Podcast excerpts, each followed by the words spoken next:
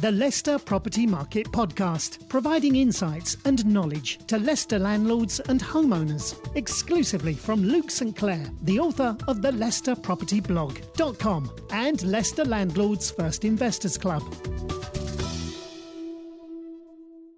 Hello, I'm Luke St Clair from the Leicester Property Blog, and I've brought you along to street number 18 in our top 20 streets of the Clarendon Park, the Knightons, and Stoneygate area, and that's Eynsford Close. There's a total of five properties in this small cul de sac that you can see directly behind me, uh, made up of four and five bedroom detached homes.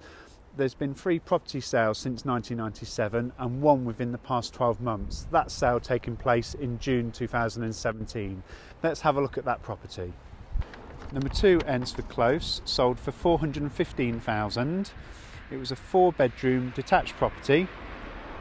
Let's have a look at some of the photographs. Here we have a gorgeous lounge area, the conservatory, a beautiful rear garden.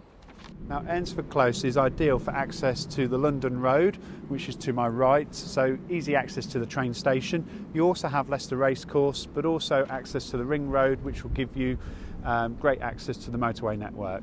Oadby Town Centre is just a short walk or drive away with its fantastic amenities as well as leisure facilities where you have Parklands Leisure Centre with Oadby swimming baths.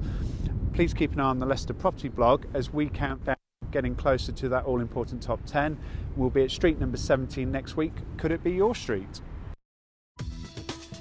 For all the latest Leicester property market insights and exclusive Leicester Landlords First Investor Club, head over to the leicesterpropertyblog.com.